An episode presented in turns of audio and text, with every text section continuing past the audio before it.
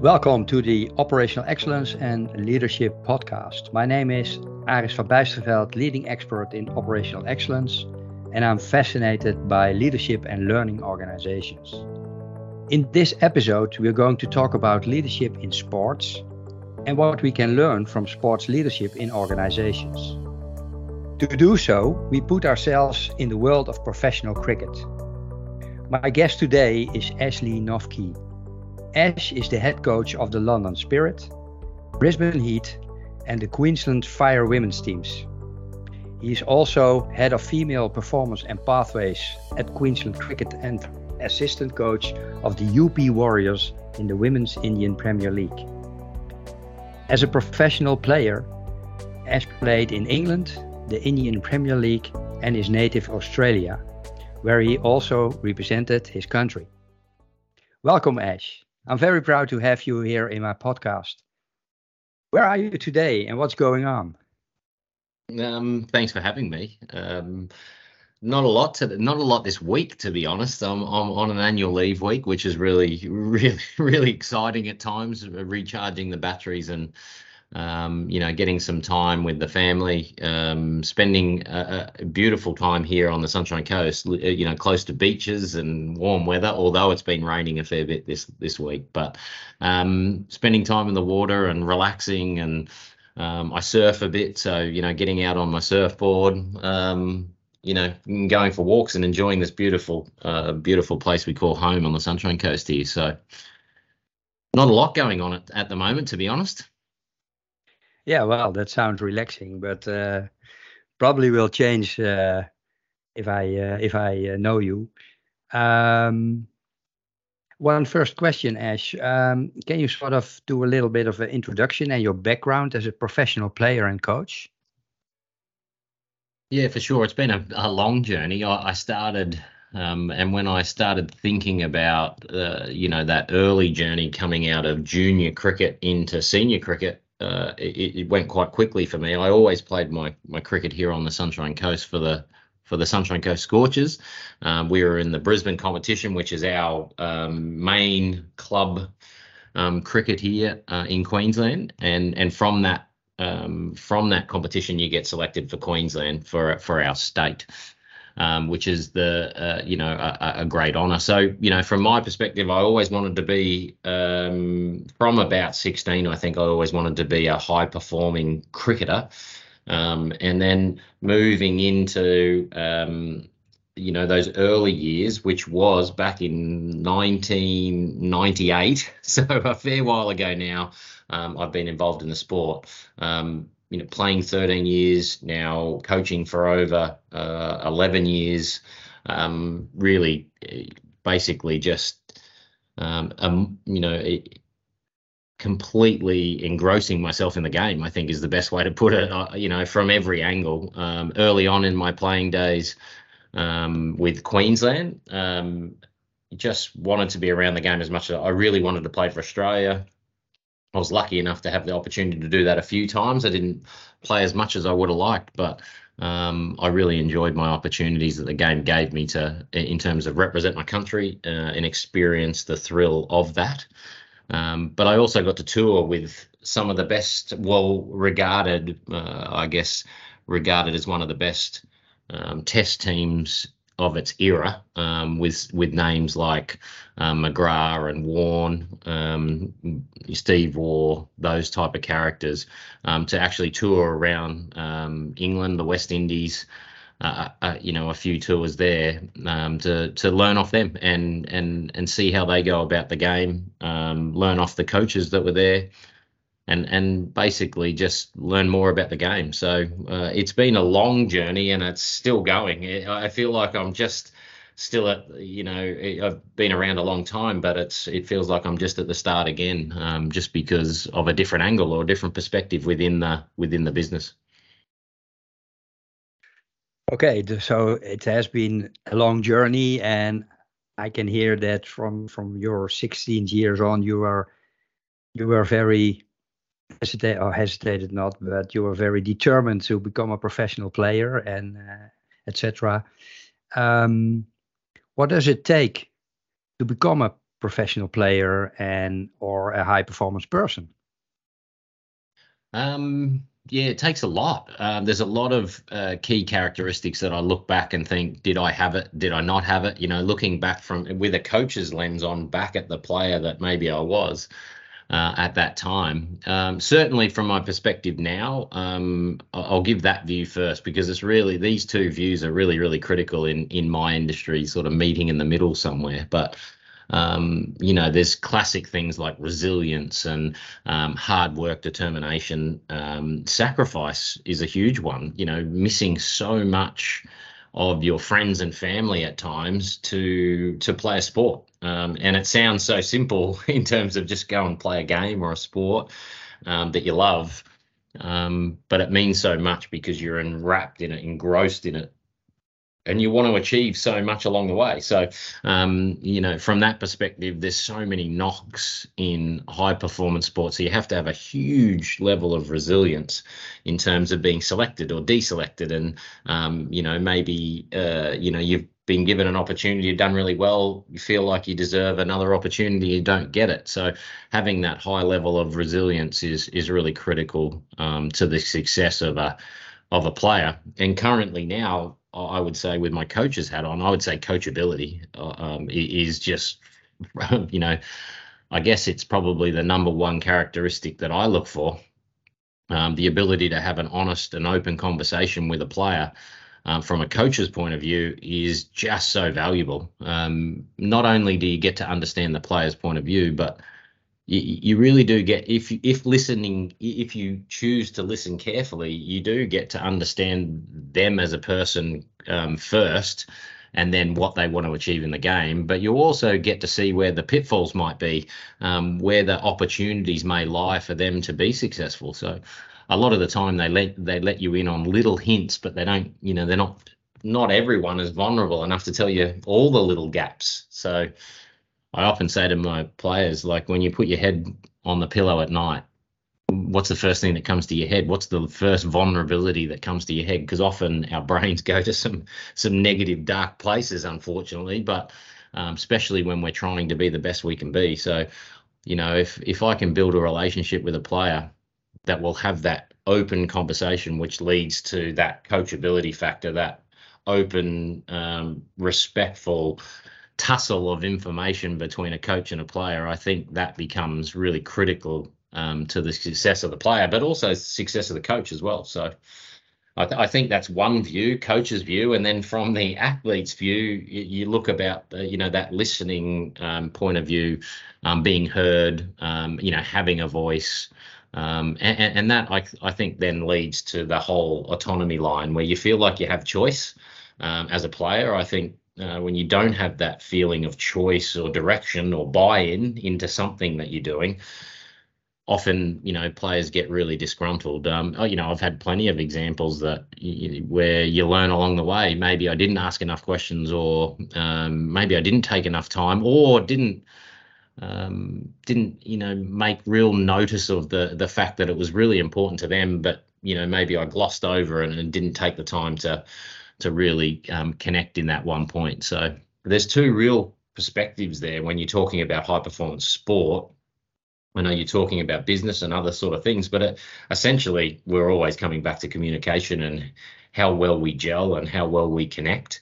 But they're the two perspectives from my view um, that are critical. Coachability um, from a from a player's perspective or a high performing person's perspective being able to review, reflect, and probably vulnerably uh, uh, uh, talking openly about you know how they feel about topics and and being honest. Often we, we tend to tell our bosses, or we tend to tell our subordinates, or we tell our our peers. We tell them what was comfortable and what's easy to say, but we never sort of talk about the edgy stuff that really makes people better. Um, and and I think from my perspective, I've always focused heavily in on um, the honesty of that conversation. So I know I've touched on a lot of topics, but I'd go back to coachability. Um, you know, from a coach's perspective, uh, looking towards that player, saying, "Can I help?" and and I'm here to listen, and the player being respectful enough to say, "Well, yeah, I really think this honestly and openly, and and I do disagree." But can we work um, together on it um, to to to be the best I can be.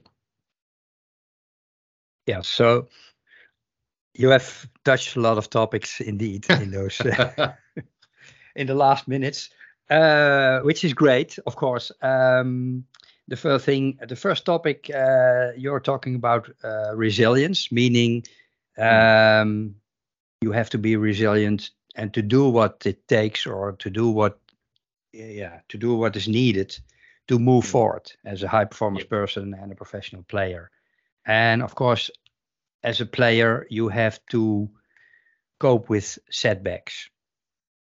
And there, there is the difference between players, maybe if they are resilient or not. If they do have this, this uh, uh, within them, and they do want to move forward, whatever happens. Is is is is that is that uh, how you explain resilience?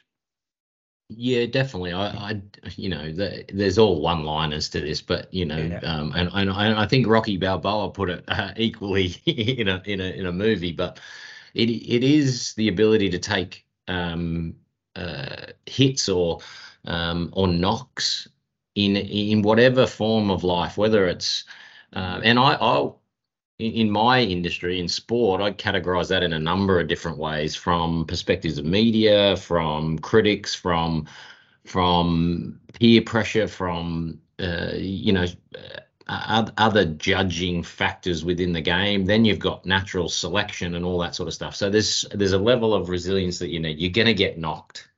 Um, high performance people often put their neck out enough that they get knocked quite often. Um, having the strength of and, and I, lead into self belief, but it's more about self trust. The fact that you you've had a you've had great review, you understand your direction, you know the path, you can tell the story a little bit in yourself, and and but there's going to be loads of different environments that just bump you off track from time to time.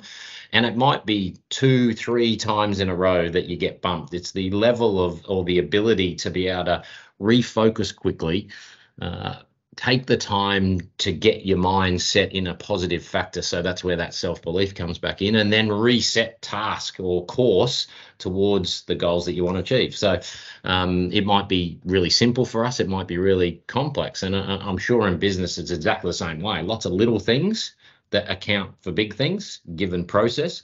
Um, but there also could be um, the really big reaching goal that's out there that you know we're going to have to take some risks and and there's two critical components to that and if we get knocked off course here um, it's going to take two or three really brave maneuvers to be able to get us back on on task. And and uh, essentially, resilience sits around that factor. Um, the ability to recourse, I think, is is the best way um, to find self belief again in an awkward moment where circumstance or environment has just knocked you off course.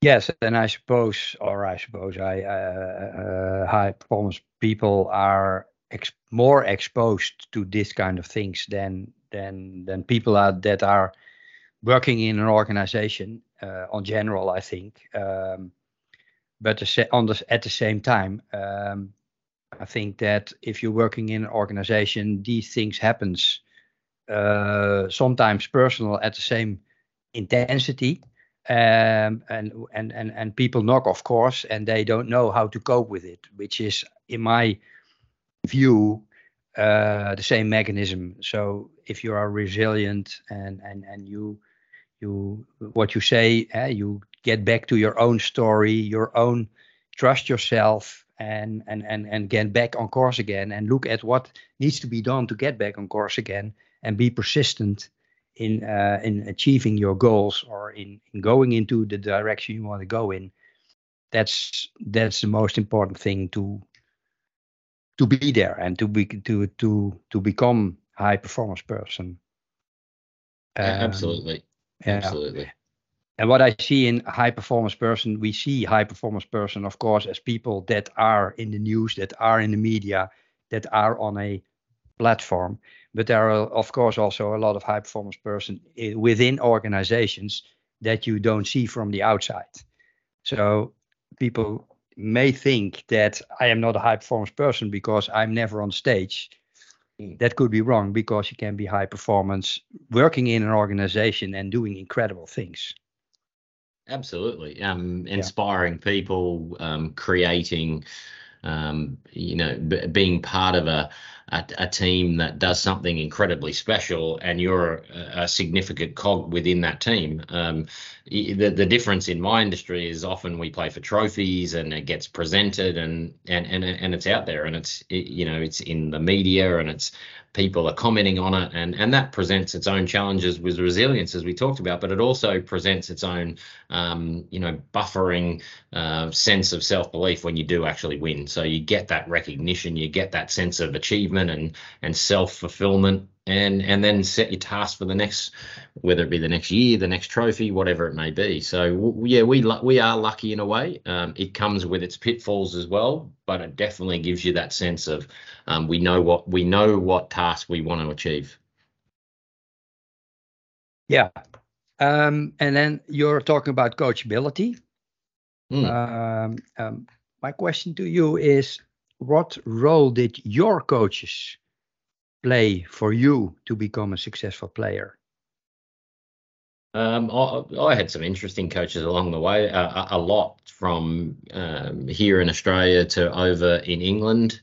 Um, and I think the one reflection that I see now, being a, a coach that's you know buried their life into into high performance coaching, is everyone's learning along that journey. So I reflect back now, looking at those people and go, "Wow, wow, they were good," or "Oh, I didn't like them as much." But now I understand. If you look at their their time in their career and what they were trying to do, and and and what pathway they had to that moment where where our paths in, in, intertwined or crossed. Um, they might, you know, if they reflect back on themselves, they mightn't be the best version of themselves right there, but they're on the path to be that. So I, I would say, in terms of the things that I remember the most, uh, is the, or the best coaches, and I think this is the re- really critical. So leaders or coaches, um, accountability is 101. I think without that, um, you know, there's really it's just an open dialogue of uh, with lack of direction. So, you know, we often say, "Oh, I'm going to do this," and I think it's great, and we have this we have this moment of inspiration, and we're saying, "Yep, I'm going to do it," and we commit. A really good coach or leader will will really hold us accountable to that, and I don't mean in a, an aggressive manner. Um, I mean reminding you of that conversation or inspiration that you had, the passion that you had within that conversation, and reminding them reminding a player or, a, or, or another peer or another coach to say, hey, you know, have you still got that? Is there something missing, or are you off track? You know, it might be just asking questions along the way. Some of the best coaches I have were quite abrasive too in those conversations. Um, you know, I'm I'm actually working with one of my old coaches. He's he's my my line manager, my high performance manager in my in the organisation at Queensland Cricket, and he was really um, direct um, and and would hold you to account. But it also didn't allow you to get away with, um, you know, just talking the talk, but not going out and walking the walk. And I think we we hear that a lot. Um, if you're going to say something, you know, a really good coach, in my perspective, in a team sport, will will remind you of that moment of commitment to the team and if you're prepared to let that down now, then what cogs along the way will be let down, and then do we achieve our goal? So, you know that it's that process thought, um, but really having that connection point with a person where there's there's enough of a vulnerability, there's enough robust conversation where it's safe. Um, and, and, we all, you know, we hear lots of people say, you know, the, the environment needs to be psychologically safe. Um, but without connection and without people really understanding each other, that's just not going to evolve. So, um, but you know, I always, from my perspective, uh, look back so fondly on some of the most robust conversations that I had with coaches. Didn't feel like it at the time, but give it some perspective and and um and and, and some years under under your belt, and all of a sudden you look back and go, hang on, they actually did, even though they weren't my best friend at that time, they actually kept me on task, probably better than anyone that I'd had before. So, you know, I guess it comes down to the definition of a of what you're saying, like coachability from a perspective. We spoke about that before, just you know, from a coach to a player, player to a coach. Um, if if a coach keeps you on task um, and challenges you in the right moments um, to keep you accountable, then they're probably doing an incredible job. It doesn't come um, with a pat on the back at times, unfortunately, from the coach's perspective or the leader's perspective. At times, that can be incredibly tough. And probably one of the most challenging moments of a coach is you know but uh, or, or, or a manager you know having that level of conversation that critical conversation where we say you know what? You told me this. I'm just struggling to see the evidence of what you said you were going to do um, you know can you explain to me like have i got it wrong you know am i missing something can you can you talk me through that so I always go back to accountability. I think with the best coaches, um, but, openly, like in those examples that I give, um, not necessarily screaming and shouting that we see on um, Hollywood movies. yeah, so the drill master. No, um, no, not the drill master but, effect. No, exactly. But yeah, but that accountability is a very interesting thing because it um, it can only be effective if you are having a relationship of trust. Yes. And what I, uh, if I look at organizations, uh, the world where I am uh, uh walking around, um, I can see that uh, accountability is something that managers or leaders see is important. They talk about it a lot. But what I miss, or what I see a lot, if, if you miss is there is a lack of trust if you miss an environment that we trust each other and that we do this and that we held ourselves or each other to uh, accountable to the things we have we have said or the things that we together have been discussed and and and and, and directions and courses and things you you need to do. Um, if there is a lack of trust this is i have seen it failing a lot because then um, it looks like that instead of accountability and trust, you are facing uh, an environment in which fear is um, coming in. And yeah, in which, pe- yeah. sorry I was just going to say, yeah, it's funny, isn't it? Like how people back themselves into a corner then, and and nothing happens. Yeah, and so the people start acting from fear. So if if if you talk about accountability, but there's a lack of trust, mm. um, then um, people tend to move move inwards to to as you say they they they they, put themselves into a corner and and and they don't move and nothing happens um, did you if you if you look at the trust side of accountability, did you have to cope with that also? What's your experience with that? Oh, I definitely th- oh, I deal with it now daily. I would say, uh, you know, I'm looking after high performance uh, female cricketers that want to achieve and want to do incredibly well. I, I, I think the word trust sometimes gets overused and underused. I, I think, um, you know, it's it's a it's a flipping moment where I think sometimes you can hold people to account um, with a great relationship build up to that moment where they honestly deep down would say to any of their friends and family that I think that person has my best interest at heart. But they'll still ask themselves the question, why did he say that? Um, or why did they say that um, to me? And, you know, I think they'll start to sort of uh, really question themselves in that way. Like, you know, am I doing that? Am I not doing that? Am I doing that?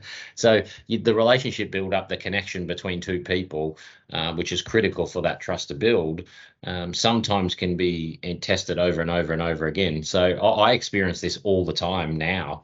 Um, you know, in a in a high performance environment where selection into a team. So we play 11 players on the field, but we have 17 in our squad. So any given selection point, we're only saying to 11 of these these high performing people that you're good enough to play. Um, and unfortunately, the other six have missed out. So, you know, that delivering that message um, sometimes can erode the level of trust. Do they actually believe in me? And and and this is where trust and belief often get overused. I think they get bound together and say, oh well, um, you know, they don't believe in my skills or they don't um, think that I'm as good as I actually am. Um, and then the trust starts to erode and they're not sure where your intentions lie. The hardest part is you, we get this all the time and it's daily business, daily, in, certainly from my perspective, it's just daily business. We have to select a team. Unfortunately, in that message to say you're not in it, um, you're doing a great job. There's lots of great things that you're doing at the moment, but for our role clarity in this game against this opposition at this venue, um, these people are the selected 11. Um, sometimes that comes as a hit and does erode that level of trust. So I'm constantly trying to build that level of trust up to say, well, I'm in this job wholly and solely because I love helping people. I love them achieving their goals and becoming the best version of themselves. But every moment that we select a team erodes that level of trust, and and it's really hard to um, to convince someone that you're in it for the right reasons. And if they perform a certain way, and I guess guess this is where high performance then over overseeds that level of trust. You know, it's like, well, we, you know, we're here because we want to win, and we have to pick the best eleven that we believe as a group or whoever those that selection panel is. We have to pick that the best team to go out and perform against this opposition in this environment right now at the moment you're doing a great job. There are some improvements to make. So, but you're on task, you know. And and and there's a then then there's a walk away moment where it's like, mm, do they actually believe in me? Like, do they think I'm good enough? And but I often see this is the problem. It actually leads to self doubt. They start doubting themselves. Do I believe in myself? Like, am I good enough? Am I going to work hard enough? And I guess, you know, we've we've spoken about it, resilience then kicks in, doesn't it? Am I going to be strong willed enough to say, well, I'm going to make that 11 next whenever it pops up, whenever that date is? I'm going to work my butt off to get to the position I want to get to. What have I got to do? The good players or the good um, people that I've coached, they come back to you and they say, Coach, can we sit down and plan out a way for me to get better again? Am I on task and where are my gaps? that's that's the best player because they want they want review, they want feedback. Um, the player that's probably lacking the most self doubt will never have that conversation, and then then that's my job to to look at it and try and build an avenue to get in there and create some more trust to sort of hope the vulnerability then comes out within that person but it's a real challenge because the next turn could be selection point again and you lose all the ground that you make up. So from a from a, um, a leader, a manager, a, a coach, a selector, all those positions of authority having to judge someone can instantly uh, yeah, undermine all the efforts that you've gone to to listen, to to show um, a level of autonomy to help them find their own or their best version of themselves.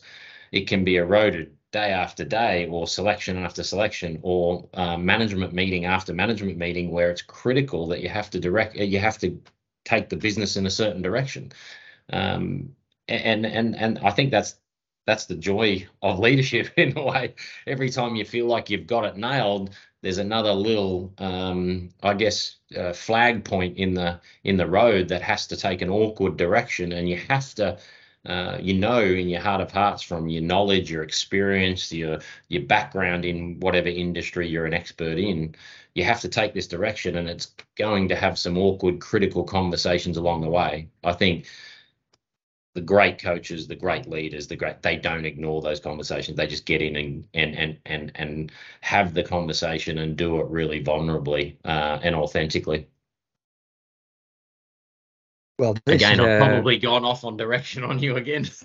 no, no, no, not at all. This is a very, uh, I think, this is a very interesting uh, story you're telling because, uh, or, or knowledge and experience you're sharing with us. Because um, what I see is that um, an environment of trust, um, a lot of times people think, okay, we have to build an environment of trust and that's it. Mm. But if I hear you, then it is a continuum. I mean, Absolutely. it's not about it's not about only an environment of trust. It's also about things that happen. That uh, if you if you tell about that uh, you have a player that uh, is not selected uh, to be on the out in the field um, that can um, that can sort of damage your self trust that you have to be aware of that as a coach and that you have to work on that continuously um, so and the other way around eh, that uh, that uh, players come to you and say okay um, I wanted to be in the selection next time uh, what what can I do? Where do I have to grow? What do I have to to to um, to achieve, or where do I have where is my work to get better, or to have a better fit, etc. So what you're saying is trust is a continuum. It's not that there is a matter that that that it is a environment of trust that you have and that's it, but it is a continuum that you have to keep on working on with your players, with your peers, with your organization uh, continuously because things happen that that put trust under pressure. Uh, yeah, absolutely. And, and, absolutely. Yeah, I think yeah. just just on that, uh, and I think the one liner is not everyone can be Michael Jordan, not everyone yeah. can be Shane Warne in my field.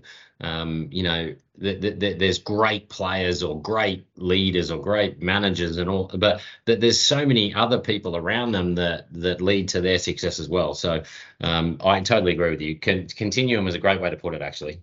Yeah. Well, that's that's very um, that's interesting because in a lot of organizations we don't have a uh, culture of trust. So we are going to start a cultural a cultural change program.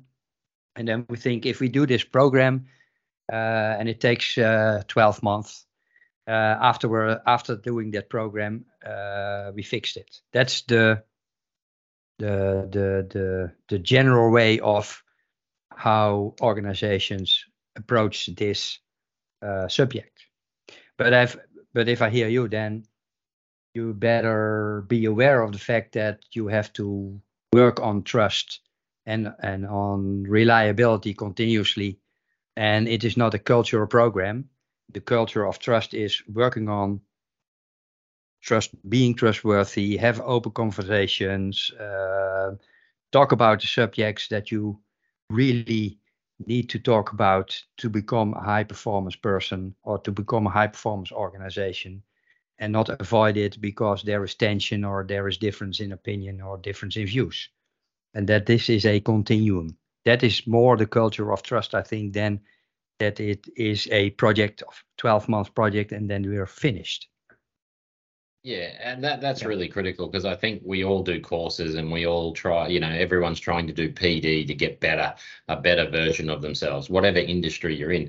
But uh, we often say this in in sport, uh, if it's if it's physical fitness, it's a lifestyle, and that's the same as as building trust within a business. It's a lifestyle. It's it's a way of being. It's a listening uh, we, we don't always get it right either, so we do make mistakes over and over again. And if you, you, you if you're a person that believes that you're going to get every move right, then you're probably going to send yourself around the loop. Like it's just not going to happen. But if you if you you really commit to a lifestyle of um, understanding that level of continuum is going to morph. Lots of different people. We, we all know that there's different personalities and people handle information differently, and and I think that's written about multiple there's so many times and and there's loads of um, you know psychology professors that could teach us things about that. But if we don't have the level of commitment to the lifestyle of listening and understanding and and going back to the person that may have been really awkward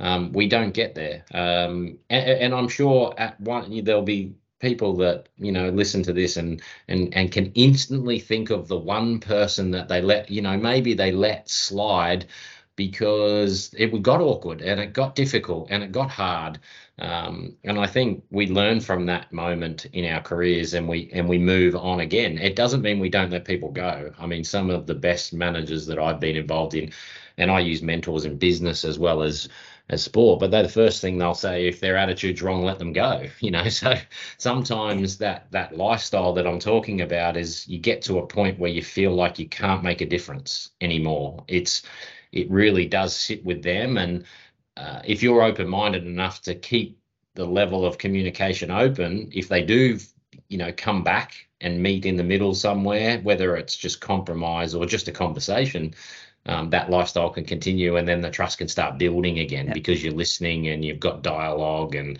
and and and to be honest it may be just about simple stuff within the business within your industry within your area it may be something completely outside of of work that just builds a little bridge but it's so important to live it every day i often get home and my wife will say to me you're out of words your your word limit is done and and and that's what it ends up being. You have so many conversations. Um, some of my experiences, I went over to the the WPL, the the very first year of the the women's Premier League, and I played in the very first year of the men's Premier League in India.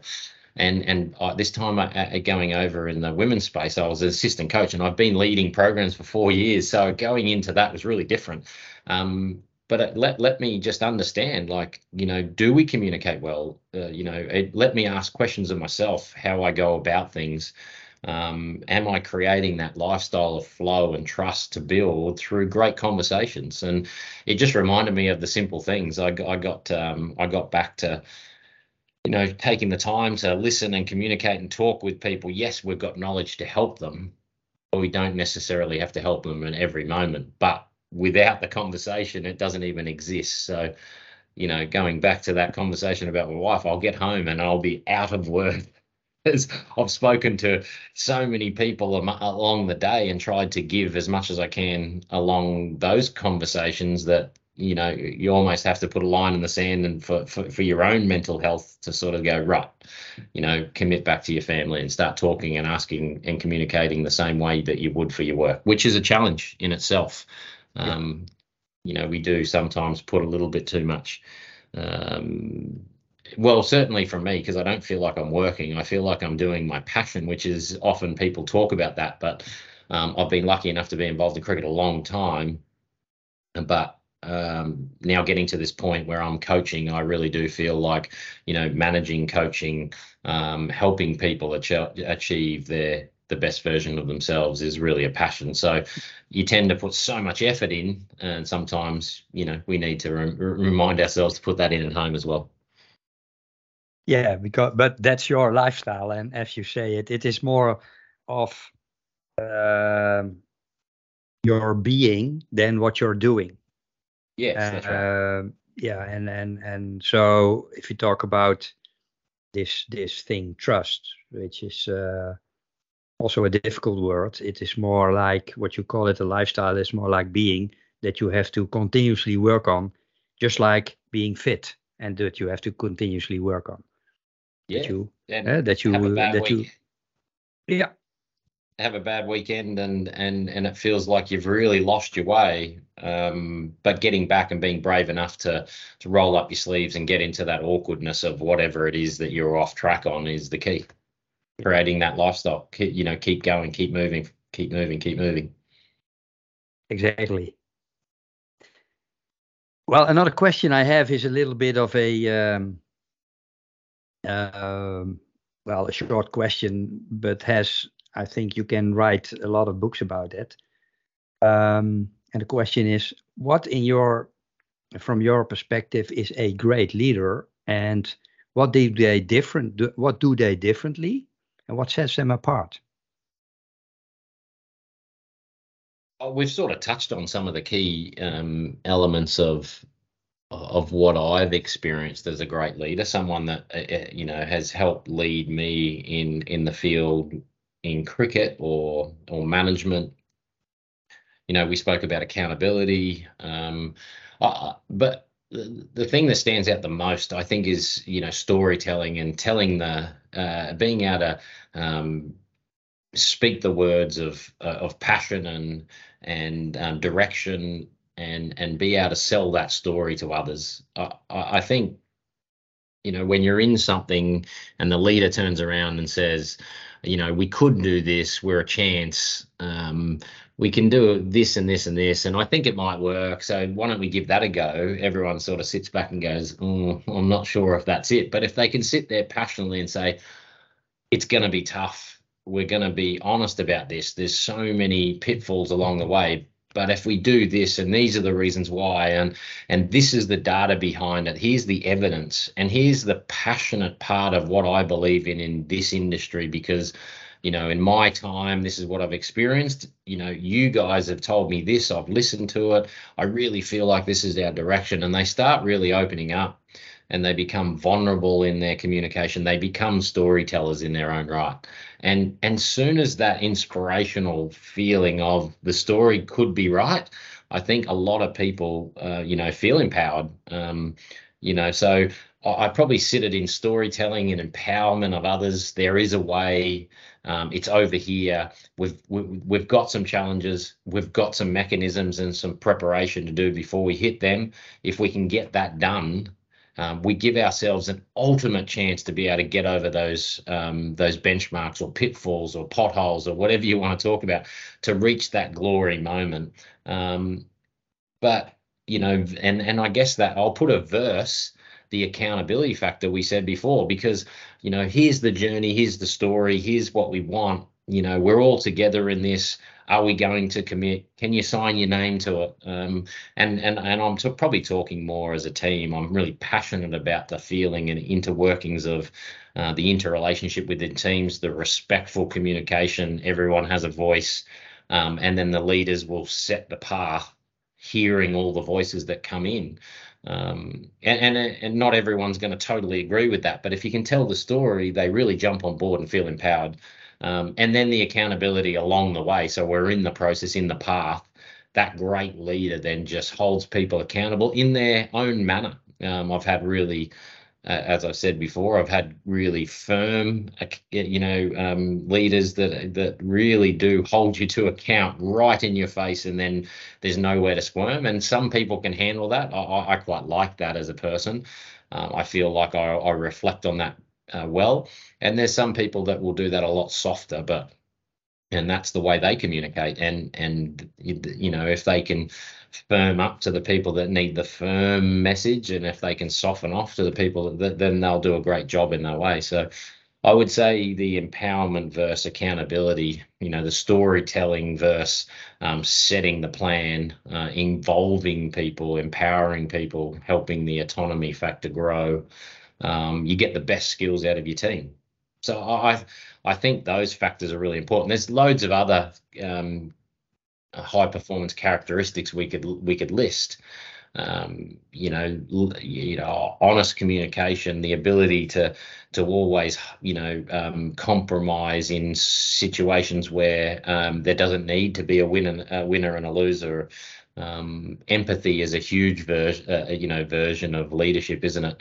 Um, you know, there's so many other high performance characteristics, but the things that I remember most, uh, the, the storytellers, um, the people that hold you accountable, and then catch you when you fall, because um, you do fall, yeah. because not everyone can be on path 100% of the time. Well, what I um, what I see in, or well, what I, I want to emphasize a little bit on this because you can have, you're talking about leadership in terms of that you ha- do have a, that you also do have a vision and, and have a clear direction, what you want to achieve, and that you are able to to inspire other people mm. to to walk that path with you to mm-hmm. to to do their part um, to become successful uh, or to achieve what you want to achieve together um, without being 100% let's say um, well without having no difference in, in opinion about things that happen on the way. But that you are able to cope with that and to to build a even stronger team from the from the difference of opinions and difference of experiences everybody has to so that you do this with full respect of all the people that are in a team and that you sort of make the differences more productive to get better solutions for um, for problems you have to solve or for things you have to do, do to go into the the right direction without consensus making consensus yeah definitely. I yeah. I think that the, the one liner there for me and, and, something that you know when i'm sort of explaining this that's passionate and on my on my chest is I think the opportunity for uh, and our sports psychologist that I work with here has been great. And and she often says to me you know there's a real opportunity here to, um, for connection um, and it's often comes about in that correction moment. So it's you know um, correction to connection is those two um, two op- it becomes the opportunity. So are we off task? Yes. Or is that person off task? Am i off task? Uh, yes. And and what are we going to do and how are we going to communicate to create a level of um, correction and which can gain some connection in this moment? So we're going to i'm just going to fall yeah. back into that trust moment often people find it really vulnerable or or, or um, confronting that something's gone wrong and they don't want to talk about it but they're missing those opportunities to connect to then create a, a higher level of trust. So, um, you know, I, I definitely see that you know the correction into connection being a really critical factor in some of these great leaders um, they don't miss a moment and they will not say everything perfect uh, and I think that's really essence to me. The one thing that when I'm really talking to someone, though, you, you, I think the best way to put it is we know when someone's BS. You know, when they're really starting to talk a lot of rubbish, uh, and they're trying to make you feel good, and and it comes across, and all that you're feeling is, yeah, you're saying nice stuff, but I really don't believe you right now. Um, I think there's a level of something going on in the background. I'm going to take your praise, but I'm really not going to come vulnerably enough to move forward to get that level of correction. And then we won't connect. Um, so we'll walk out of a meeting and often a leader will say, That went really well. I thought that was awesome. You know, I praised them and I told them that I really valued and I really, you know, really really think that they you know they're on they're on the right track but just a, you know just need to fix this or this and they'll walk out and they go yep that was perfect but the you know employee or uh, player or, or or, or staff member will go, actually, he didn't listen to me or she didn't listen to me at all. Um, I was saying this, and and this was the problem. We were supposed to be going in there speaking about this problem that we wanted to connect on to then create a connected solution. Um, but you know they walk away feeling like they're alone and then instantly you miss that opportunity. So i try uh, you know i often reflect heavily into the conversations where there's something not quite going right and try and build a level of connection on the other side. So how you do that is differently every time you're speaking to someone different um, and every topic that's different. So there's no manual. We read so many books. I love reading about management and, and, you know i went to uni i did marketing but i ended up falling into business um, even though i got drawn back into cricket but i love understanding or trying to understand it but the, the first thing that that i experienced in in any form of um, communication between two people when there's an issue, when there's a, a, a correction moment, is a lot of people don't say what they actually mean. Um, they they edge around the topics. They think they got their message across, and it's not even close. So you just clearly miss that opportunity. So the one thing that I focus on as a leader myself is I make sure that the the the the actual topic that you're there to discuss gets discussed. Now, that can be incredibly vulnerable, incredibly awkward. And you can disagree at the end of the meeting. I think that's that one thing that that, that became really in my early coaching days. I, I tried to convince them of my opinion, but that's just completely I'm just so far off track back on those days because now I actually I'm happy to sort of say, well, you know, I don't agree, but um, give me the points that really mean something to you, and and and I'll give you mine, and we'll sort of try and connect the dots where we can and, and it might be the case that yeah there is a moment where you need to be challenged or there is a moment where i need to be challenged but let's discuss it enough to sort of still connect. Um, and that takes time. Uh, you know it does come down to the word limit at the end of the day. So if you're from a leader's perspective if you if you experience everything is going smooth and automatically then you have to worry.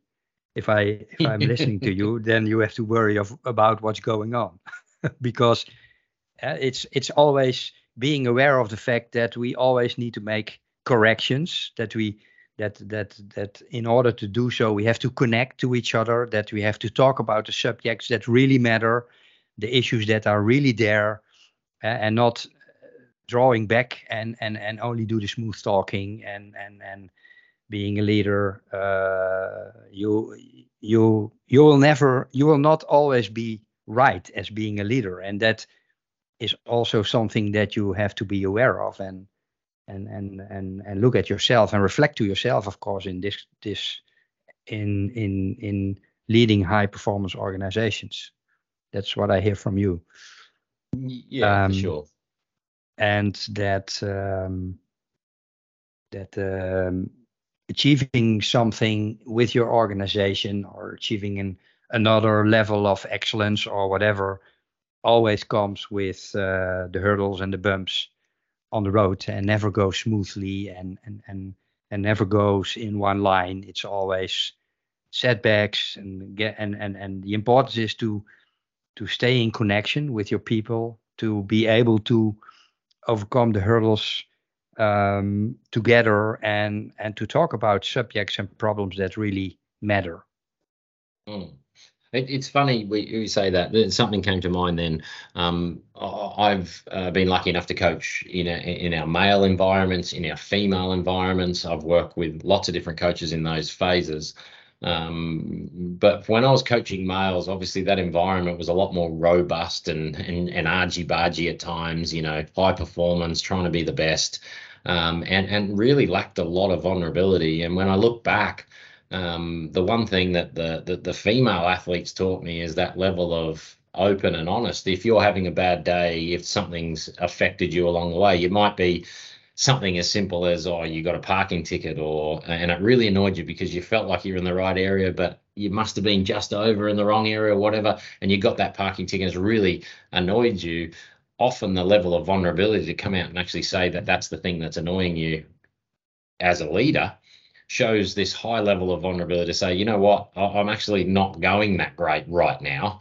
Um, it's not going to affect my day completely but you know you know uh, thanks for listening you know it might be just something simple like that. Whereas in the in that early boys environment that i was I- I involved in um, often we wouldn't tell each other what was bugging us and we were trying to put on a brave face. And there's a high level of socio sociology there where you know men will be a bit especially in australia they'll try and be a little bit more less emotional a little bit more um, direct in their process and and the females will be different. But the, i've just loved my process being able to coach male athletes and work alongside male um, coaches and then coming into the female space where i'm lucky enough to have uh, you know lots of great uh, female athletes, but also some female coaches rubbing shoulders. They're starting to really come into our sport in their own, which is great um, because their, their perspectives are so different and they give us this level of communication so much better than maybe what,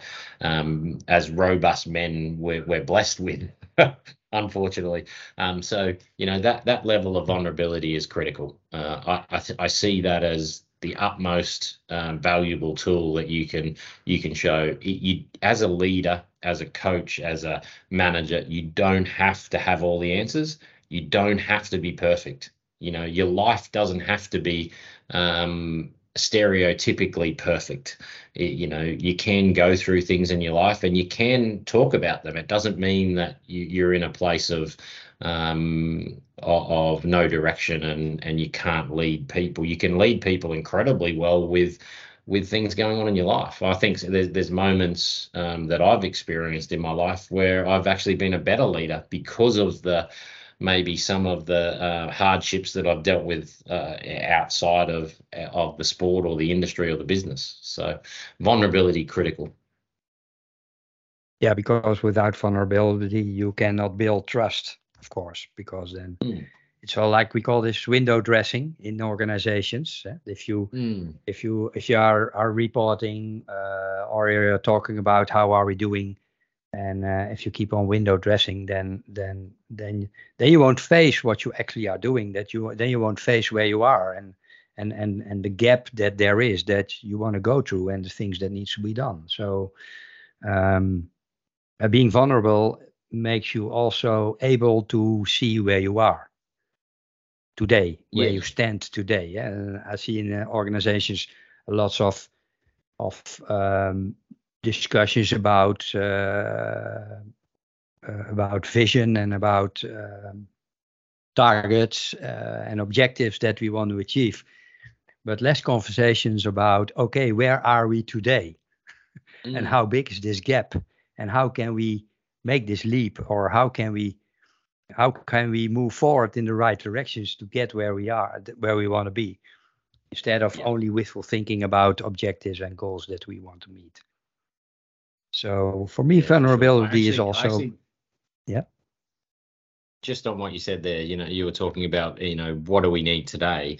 I, I, I saw a great, or I heard a great quote in a podcast actually because I listen to them a lot from a um, from a an American um, coach that's coached over in the United States, and he said, uh, "Be uh, be where your feet are," which is really a, a critical one-liner for you know mindfulness and uh, taking the time to actually be in the moment. It's critical in sport, obviously, when we've got moving parts um, to our sport that, you know, doing that fundamental one thing today that actually helps lead to the thing tomorrow. Or it might be for us, it might be the one thing that leads to the next thing that leads to the next thing that actually completes the day's task. Um, which is critical. So uh, when you said that, it's like, well, that makes a lot of sense to me. Uh, Mike Candrea is the guy's name because um, it's not mine, but I love the one liner, you know, be where your feet are. It's a simple message to back to people to say, hang on, are you getting ahead of yourself? Um, yep. And are you focused on the things that really matter? That's just probably that's the way I interpret it anyway. Um, and and everyone will interpret it their own ways, but mindfulness at its essence. But um, but just focusing on the simple process little driven task at the start of the day can be so critical to the success at the end. Yeah, exactly. So, uh, and it's not not always about uh, making big leaps. Um, it's more about going in the right direction and taking small steps. But know where you are and be aware of the steps that you need to take and the focus that you that it needs to uh, to get into the right direction. That's what I, why I've learned in in in in organization transition and organization learning because it's all a learning process if you look at how you move forward and how you mm. get better well, yeah, another one liner that I really love, which is a great book, is Golf's Not a Game of Perfect. And I often use that in cricket because it's a sport related type topic and, you know, it's psychology at its essence. You're saying we're learning along the way. Well, uh, you know, if we're not learning, um, you know everything's you know rosies uh, uh, you know everything's falling into place but often it's the undercurrent underneath that you're not aware of so you know i like to sort of use that as a one liner as well and i say it a lot to to our athletes is you know it's just not a game of perfect um, and nothing often is exactly so the learning and growth component becomes so critical yeah and learning together. That's also a difficult or challenge in organizations that you learn together to become better, and not as an only as an individual person, but yeah, absolutely. Um, connection. Okay, well, uh, this is um, this, this is a very interesting conversation, uh, Ash. Thank you uh, for that, and uh, and giving your views on uh, on things and sharing your experience uh, and your being. So uh, I'm very um, uh, I'm very proud of having this conversation with you. Um, before we um, before we come to an end, um, what's your next challenge?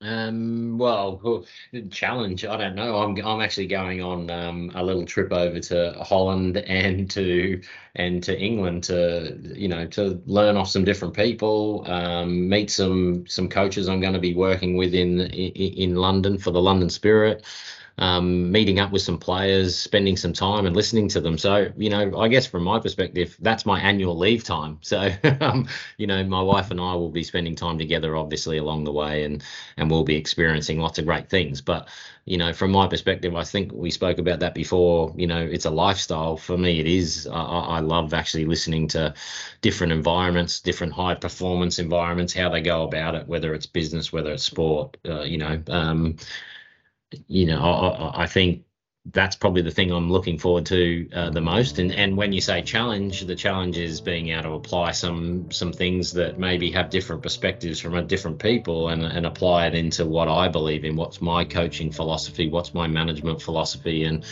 can it become a lifestyle? Can it be done every day? Can it be?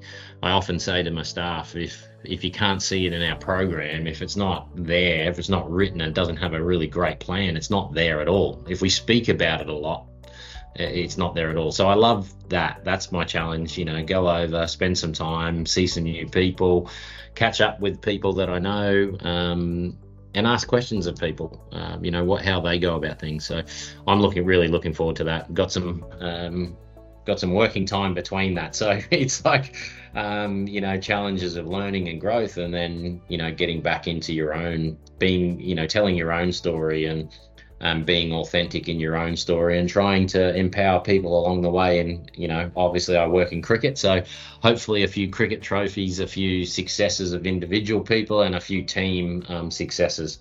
Um, you know, with with winning series or championships, that would be great. Well, that sounds nice, uh, Ash, and uh, you're having a great time uh, in front of you. Um, and again, uh, thank you very much. This was a very, very learning conversation, and um, I hope people that are listening to this that they uh, they pick their own uh, bits and pieces they need. And I think you're a great inspirer um, for all of us. And um, thank you again for uh, being in my podcast. Thanks. It was a pleasure to do, uh, have this conversation. I love it. I love talking about it and getting hopefully someone gets something out of it. That'd be great. You sure will. Thank you very much. Thanks, Aris.